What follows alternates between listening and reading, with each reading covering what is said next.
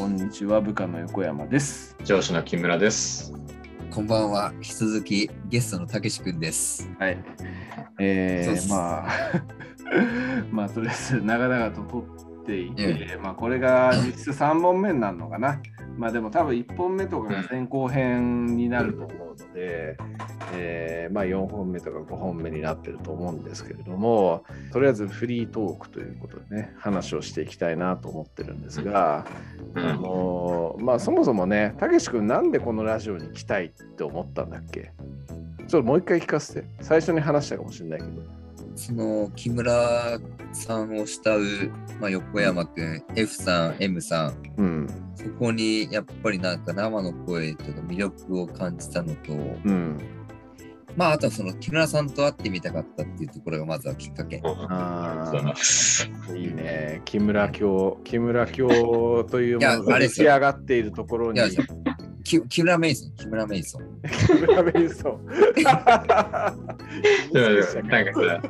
だんだんなんか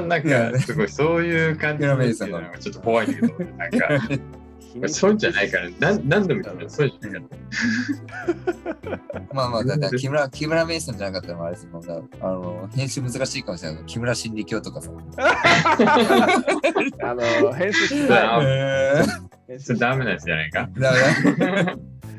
まあでもなんだろうな、別に横山的には別になんだ木村さんと出会ったからといって変わったという感覚はないけどもね、まあ、木村さんと出会ったことによっていろんなそのターニングポイント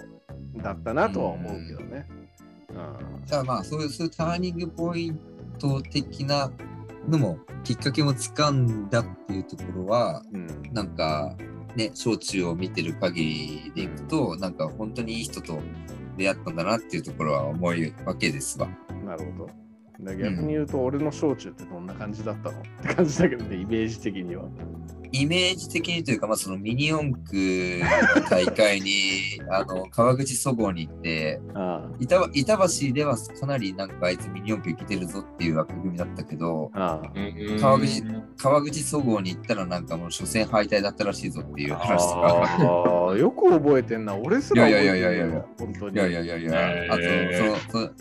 その実家の家の飼ってたワンちゃんの名前がジロニモ。ジェロニモとサンタナくん。サンタナちゃんだったかな。サンタナちゃんだね。ジェロニモちゃんとサンタナちゃんだね。サンタナちゃんか。いやー、もう横山くん以外に懐かない犬。サンタナはそうだったね。いや、サンタナも全然なんか遊びに行ってなんか超吠えられるんだけどみたいな感じ。そう、そんな感じ。いや。うちのね、姉がね、両方とも名前つけたんですよ。で、なんかね、そういうそのネイティブアメリカンのジェロニモっていう人がいるんですけど、それになんか当時そういうのにハマっていたから。ジェロニモってつけたのと、サンタナに関してはジョジョの奇妙な冒険の第2部に出てくるなんか敵キャラで、メキシコに行ったな、赤い熱風みたいな、そういう感じでサンタナっていう名前があって、でなんか姉がやたらそれを気に入ってつけたみたいな、そんな感じですね。まあ、ちなみに姉、僕の11歳上とかなんで相当いい年こいてそんな名前つけてるのがまた面白いよねって思うんですけど。あ、そうなんだ。そんなに上なんだね。そう。結構ね。そう。お兄ちゃんお姉ちゃんが上で。そうですね。当時に兄貴が切れるからあんまでけえ声出すなみたいな話をされたりとか。それ2人だろ。俺じゃねえよそれ。いや、その横山くんちであれです、その麻雀やってる時とかなんかくせえなと思ったら、その兄ちゃんがなんかチーズなんか深夜に焼き出したりとか。なんかこの時間になんでチーズ焼いてんだ兄貴みたいな話になって。僕のね、個人ラジオを聞いてる人ならわかるんですけど、結構うちの兄はやばいやつなのと、僕と結構絶縁状態に今あるんで、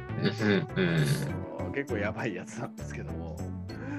い、まあそんな感じで、いや友人にすら思われていたということですね。でも小学校の最初からもう仲良かったんだっけ、あれ途中からでしたっけ。もう5年6年で同じクラスだったんだから、1年から4年まではほとんど多分もう接点ないに等しいです。なるほど。でその時に仲良くなってなんかどんなことして家遊び行ったりとかそういう感じ？あ、家遊び行った分は多分小学校の時はほとんどなくて、うん、中学校入ってその麻雀ですね。あ、中学校から麻雀ですよね。中学校から麻雀。すげえ超ジャンシじゃんもう。ねえ、一人なんかわけわかんないジャンシなんかクソ強いやつがいたんですよ。うん。今はその中学校で。中学校今はそのもう実家継いで内装屋やってるやつがいるんですけど、そいつはなんかね強かったよね、コウタね。強かったね、コウタね。だってなんか櫻井翔一のなんか大会行ったりしなんか結構いい線まで行ってたもんね。そこまで行ってたっけ？それはそこまでかどうか覚えてるけど。ところとそのなんか今でもなんか本当に板橋っていうエリアが好きなのは、うん、偏差値とマニアック路線が反比例するところなんですよ。そうだな。それわかんない。そうですね。そのテストの点は取れないんですけど、うん、競走馬の名前はノートびっしり書けるやつとかですね。そういうことね。なんかそのなんていうんですかね、その後々社会に役立つようなやたらなんか知識は、うんうん、中学校とかなんかすでに備えてるやつはいたんですけど、ただ、うん、テストの点は取れねえみたいな、なんかそういうだからその、あ、なるほどね。だからなんか特殊な趣味というか、へえ。だからその、へえ。だって俺じゃん、だって兵というか、だってあれじゃん、幼馴染のさ光くんだってさ、あれね、実業家としてはさテストの点はさそんな取れなかったかもしれないけどさ、うん、だってあれ実業家としては結構いけてるわけでしょ。いや、わかんない、知らないけどさ、いや、うん、なんかね、そのもう学校の成績云々かんぬんっていうのも凌駕したようなやつが多いっていう印象が今になっていると思います。なるほどね。でもなんか俺が言いたいこととしては、このまあもう最初初っ端からなんかフルネーム自分で言ってっから言うけど、斉藤武という男は、なんかね、何でもできる系の人間なんですよね。でしかもこう木村さんとかから見ても、まあ顔に鼻立ちも優れた男じゃないですか。だからね、こう出会った瞬間から、あ、こいつなんか。まあ、当時そんな言葉はなかったけど、スクールカーストの中でも結構トップ目に入る男だなっていう感じで思ってたんですよね。なるほど。うん、だからこう、なんで俺こいつと仲良くなってんだろうなみたいな感覚っていうのは結構あって、うん、逆にね、聞きたいみたいなところがあるのと、あとプラスアルファして、そう。なんか一芸に秀でていた人間っていうのが確かにいたっていうのはあるんですけれども、後々から見たらね。でもなんかやたらとね、同学年で、その勉強とかでも偏差値レベルが高い人間っていうのがやたらと多かったんですよ。僕とかでもなんか国語とか、まあ、いわゆる5教科っていうところで言うと結構いい点取ってたんですよ。多分平均して80点以上は取ってたんですけど、それでも多分15位とかそれぐらいのレベルとかになるので、でこの斉藤武という男はその中で多分ね、通常だったら多分4位とか5位だったんですけど、でも最終的には相当努力をして2位とか3位まで持っていったみたいな、そんな感じだった。はあ、すごいね。めちゃくちゃね、努力家なんですよね。この努力家なんだ。負けず嫌いなんだと思うんですけど。なるほどね。でなんかもう1位の人間はもうイカれてるレベルなんで、もう東大開成行って東大行っちゃったみたいな、そういう感じなんでそこにはちょっと勝てなかったんですけど、でもとにかくそういう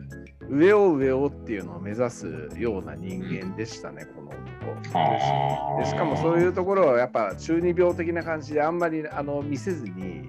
遊びに関しても、うまく付き合うみたいな感じでやってたっていうところがあったんで、いいね。そうだからなんか当時の横山的にも、この男ようやっとるわって思ってましたね。ああ、なるほどね。で横山的には自分ようやってないわと思ってましたね。いやまあ今そうは言ってくれるけど、なんていうんですかね、その簡単に言うともう広く浅くなんですよ。そうかな。全てはその広く浅くというか、そのなんですか、上には上がいるというか。結局はですね、まあ、確かにそういう今言ってくれたような感じだったかもしれないんですけど、もう中学校の時はこれテスト出るからねっていうところはもう完全にガチッと決まったところなんで、どちらかというとその暗記的な要素が多かった気がするんですね。もうだからそこはもう数こなして暗記というか、もうこのパターンさえ知ればっていうとか、そこは確かにまあ徹底的に覚えたかもしれないんですけど、応用力が効かないんですよ。で、結局はそこが多分社会人になった時の多分挫折ですね。つまりそのこういうふうにやりなさいって言われた時に対しては多分こなすっていうところは多分うまくやってたと思うんですけど、自分で考えてこういうふうにどうにかしてっていうところに関して言ったら極端に弱いっていうところが分かったのが社会人なところと、でまあ、高校行ってまあそれなりにっていう話かもしれないですけど、その周りのそのレベルの高さに改めて気づいて、ここはもうちょっともうこれ以上もうそもそもの才能の違いがあるなっていうところになってくると、それ以上のところをもう目指さなくなったっていうのがあるんです。もうこれもう違うわっていうところで、ってなると、とは言ってもなんやかんや言ってまあ今確かにそのまあ結構自分の中の努力をして、まあ、学校受験も合格してっていうのもあったので、そこはそこでっていうのもあったんですけど、この会社今社会人として働いて思うことは、結局うまくいってるというか、そのしっかりやれてるところは、僕はこういうことをやってこういうふうにしたいっていう思いがはっきり言えてるやつの方がうまくいくってことです。そこはその学歴も何も関係ない気がしますね。あとは、そんな、やっぱり学校の勉強もそのやれるに越したことはないですけど、いかにどんなことをやってきて、どういうことがしたいのっていうところをはっきり言える子になってもらいたいってところです。だから、まあ、僕はこうやったら、まあ、こうですけど、まあ、確かに別に損したっていうことはないですけど、そういうふうに見られているっていうところは、まあ、一つ、まあ、それはそれでっていうところですけど、必ずしもそれが、まあ、テストの点取れてるだけが全てではありませんでしたっていうのを痛感したのが社会人1年目ってことです。真面目かって感じだな。しかしお前メガネかけてたっけ？まあ今更？冗談だけど、そうか。そこのギャップあったからだからなんだろうね。それはそれで自分の納得するというかやりたいようなことをやってきて、まあ、そこでやっぱり、まあ、今はこの小中で横山というやつがいて、まあ、高校でもそれなりの大学でもっていうところがいて、結局は何ですかね、行く先々でなんかやっぱりそれなりの出会いはやっぱりありましたっていうところですね。なるほどね。まあそれは確かにね。全てはもうそこでしかなくて、結局どうなろうが行った先だけでなんかそれなりの貴重な出会いというのは小中高大社会人ということで、まあそれなりに一人いればいいんじゃないですかねっていうところですね。もうずっと長く連絡を取るやつがいればそれで良いというところだから、学校のというところでしかないんじゃないですかねって話は、ね。分かる。人間との出会いはめちゃくちゃ大事だよね。そう。しかも我々その文系の営業職とかそういったところで手に職を持ってないところで言ったら、結局そこのパーソナリティのところでしか、最終的にはって話も職人でもないし、エンジニアでもないしってところで言ったら、何が大事かって言ったらもう人脈と、君が言うんだったら紹介するよとか、君だったらなんかつなげてあげればって、そこでしかないということになると、いかにその人は何をやってきたんですかっていうところのアピールというか、面白い話というか、それこそまあさっきその録音前にいろいろ話したそういった話ですよね。なるほどね、そこのパーソナリティが出るっていう、そこのパーソナリティを初対面のさっき木村さんはなんかいきなり包み隠さず言ってくれたわけじゃないですか。何そんな言ってたっけ俺。ドヒャーみたいなとか、まあいろんな話があるわけだ。それでやっぱり、まあ何やかんやってその裏のエピソードの方がやっぱり興味がありますよって話になると、うん。で裏のエピソードで僕ずっと勉強していい子ちゃんで学校行ってましたっていう子はまあある意味、まあ、しっかり休んだなってほしいかもしれないですけども、お酒の席ではちょっとそこ求める話じゃないかなっていう感じですね。なるほどね。一つの軸の中でやっていた結果1年目に結構挫折をしましたと、でそこでちょっといろんな話が、なんというかね、思い立ったっていうみたいな、そんな感じなのかな。なるほどね。それは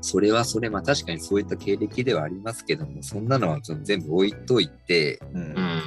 それ以外でじゃあそもそもの君はどうなんですかっていう話をした時こそは、やっぱりこういったそのまあお酒が入った時とかで多分進化が問われるとは思ってますよ。このお酒が入った時にお酒だとそうなるほどこの昭和的な発想で言うとなるほどね。でも別になんだなんか傷ついた経歴みたいな感覚は全く受けないけどな。経験でそのなんですかそのいかにそのなんですかねそのなんか隠してるパーソナリティをちゃんとさらけ出してくださいよって話なわけです。自己開示だね。そう知りたいのはめちゃ重要だよね。そんなのそのもうどこの学校で僕こんな風に言ってそんなの別にどうでもよくて、むしろいや俺僕の好きな AV 女優はこれですよとか言ってくれたらよっぽど分かるわけです。まあそうだな、なんかやっぱ木村さんと仲良くなれた部分ってやっぱ自己開示だなとも思います、よう喋ってくれましたよ、いろいろと本当に聞いてくれてたからだね。聞いてくれたから喋れたっていうまあ、いろんなことを喋ってくれるからやっぱ仲良くなってるし、自分も喋りたいっていう意識は強くなっていきますよね。で、そこでその横山からはじゃあやっぱりその自分が全くもって気づかなかったその冒頭のその燃えよ剣を読めっていう話もそうだし、普通に自分がやってたら絶対たどり着かなかった司馬遼太郎っていうところの導きも教えてくれたのかな、むしろさそっちなんですよね残ってるのは。こんなその数学のこの数式こうやって解けばいいんだよね、その多分どうでもいいですよそんなのは、もはやそれよりもっていうそっちの方をそういったところをよくなんか教えてくれたっていう方が多分重要じゃないかなっていうところで言ったら、まあそんなあれですよ。だからもうこの土地に行ったらこれを食いなさいとかですねとか多分そういう方がむしろやっぱり大事なんじゃないかなって印象に残るというか。なるほどね。ありがたい話だわ。なんか斎藤武といえばやっぱなんか僕のこう世代においてはね結構憧れの対象だったんですよね。やっぱ勉強もできるしスポーツも堪能だし、足も多分一番速かったんですよ。だから最初その一番速くはなかったんですけど、結構そういう、やっぱそこも努力をして多分中学の段階で一番速かったんですよね。すごいね。持久走とかでも多分最初何にも練習してない段階とかだと僕よりも遅かったみたいな感じだったんですけど、それを毎日その持久走の練習とかしてで横山よりも全然上に行くみたいな感じだし、マジですごいね。努力だ天性の部分もうめちゃくちゃあるんですけど、努力もする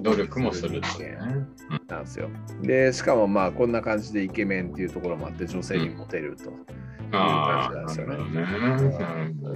のになぜか横山と仲がいいみたいなそういう感じは不思議だなとは思ってたんですよね。なるほどなるほど。こんな感じの引きこもりのなんかオタクやろうなんて。いやもうね、いやそのでも結局あれじゃん、そんな風に言ってくれるけど今地元だったら多分変態野郎になってるじゃん。お前あれだよな、なんか最終的なさオチとして3枚目なんだよ本当に。そこがね面白いなと思う。そんなに なりきれんですよ。そんなさ時給そのぬんとかなんかさ話かもしれない。別にそんなさいやどうなんだろうな、そんな風に言われたことがないからなんて言えばいいかって話ですけど。あでもみんな多分そういう風に思っていたっていうのはあるのと、なんかね最終的なその3枚目感があるから親しみを持っていたっていうのはあると思うのと。ああなるほどね、これあんまり言わない話だけど、うん、まあ仲がいい人間がいたんですよね、うん、一緒に、コウタっていうさっきの麻雀がうまいやつね、でなんかそいつと話をしていて、たけしはめちゃくちゃイケメンだしいろんなこと何でもできるけども、多分我々のグループの中では最終的になんか童貞を捨てるのは一番後かもしれないみたいなそんな話をしていてああそれはねまとえてるね。すげえね、いや横山よりも後かもしれないみたいな話をしていていやなことはねえんじゃねえのみたいな感じでしたけど、でも確かになんかこう思ってみると、そのよくよく考えてみるとなんかこの不器用感っていうところに関してのことで言うとね、そうなのかもしんねえなみたいな感じで思ったりした。不器用というか多分そうだろうね、うん、だってもうやらはた一歩手前だったから危ないと思いやなそっか、そんな話もあったのかやはり、あったのかやはりじゃなくて、なんかね、なんかどっかでちょっとコータと2人で話すことがあって、そんな話をした記憶がある。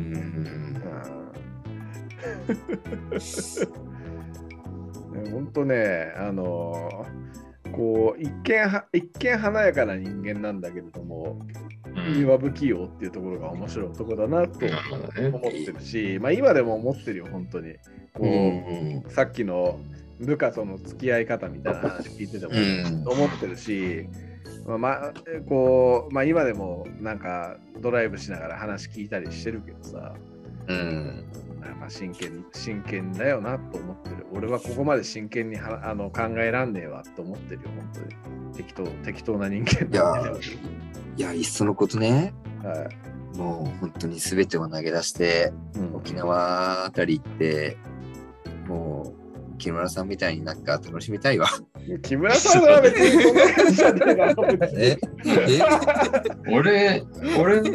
別に沖縄じゃなくて俺の楽しみ方もだいぶ変わってるからね。木村さんだってあれだからね、上司に一昨日ぐらいに、昨日か一昨日ぐらいに、ノルマ少なくねって言われるようなメールがあったの、シカトしてるのとこだからね。そういうような、自分が正しくないと思ったら、もうそれをシカトして跳ね返すような人間だからさ、結構それストレスいると思うようなことやってるよ、結構。それもある意味そのサラリーマンをあれですね、逸脱する行為ですね。いやだからなんかちゃんと言ってくれりゃいいんだけどさ、なんか変な感じで来ると嫌なんだよね。ちゃんと言われたらちゃんと答えるのに、まあなんかそういう感じで来られるとなんかさせみたいな感じでいけない人なんだよね、俺は。ただその大丈夫ですかみたいな。根拠のない上積みってことですよね。そうとかだから、まあ、要はコミュニケーションをちゃんと取って、まあ俺も取ろうとしてないからあんまもう良くないんだけど、まあラジオでもちょっとあんま良くないこと言ったけど、まあちょっとねそういうのがあって、だからまあ人ってこうなっちゃうんだよね。だから俺は別にいい子ちゃんじゃないから、そういうなんかこうヘコヘコとかもしたくない人だから、上とか見たくない、見て仕事してるわけでもないから、俺は俺のこう考えがあって決めてやってることに対してそこに何かあるんだったらちゃんと言ってくれればいいんだけど、なんかノルマ少なくねってなんか誰に向けたかわからないメールを送ってたらいや誰ですかって話になるだけなんで俺としてはでそこでなんか忖度とか絶対したくない人なんで、だからもう俺は俺の考えでよって今日だからその部下にも部下不安になるわけだよね。なんか木村さんあんなになくて大丈夫だったけど俺一切、うん、全然気にしないで、俺何も言ってないから、俺が言ったことだけやってくればいいよってしか言ってない。うん。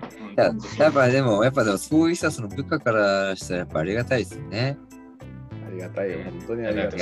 そうじゃないと。いや、そう、伸び伸びできないっていうか、まあ、なんかいろいろと、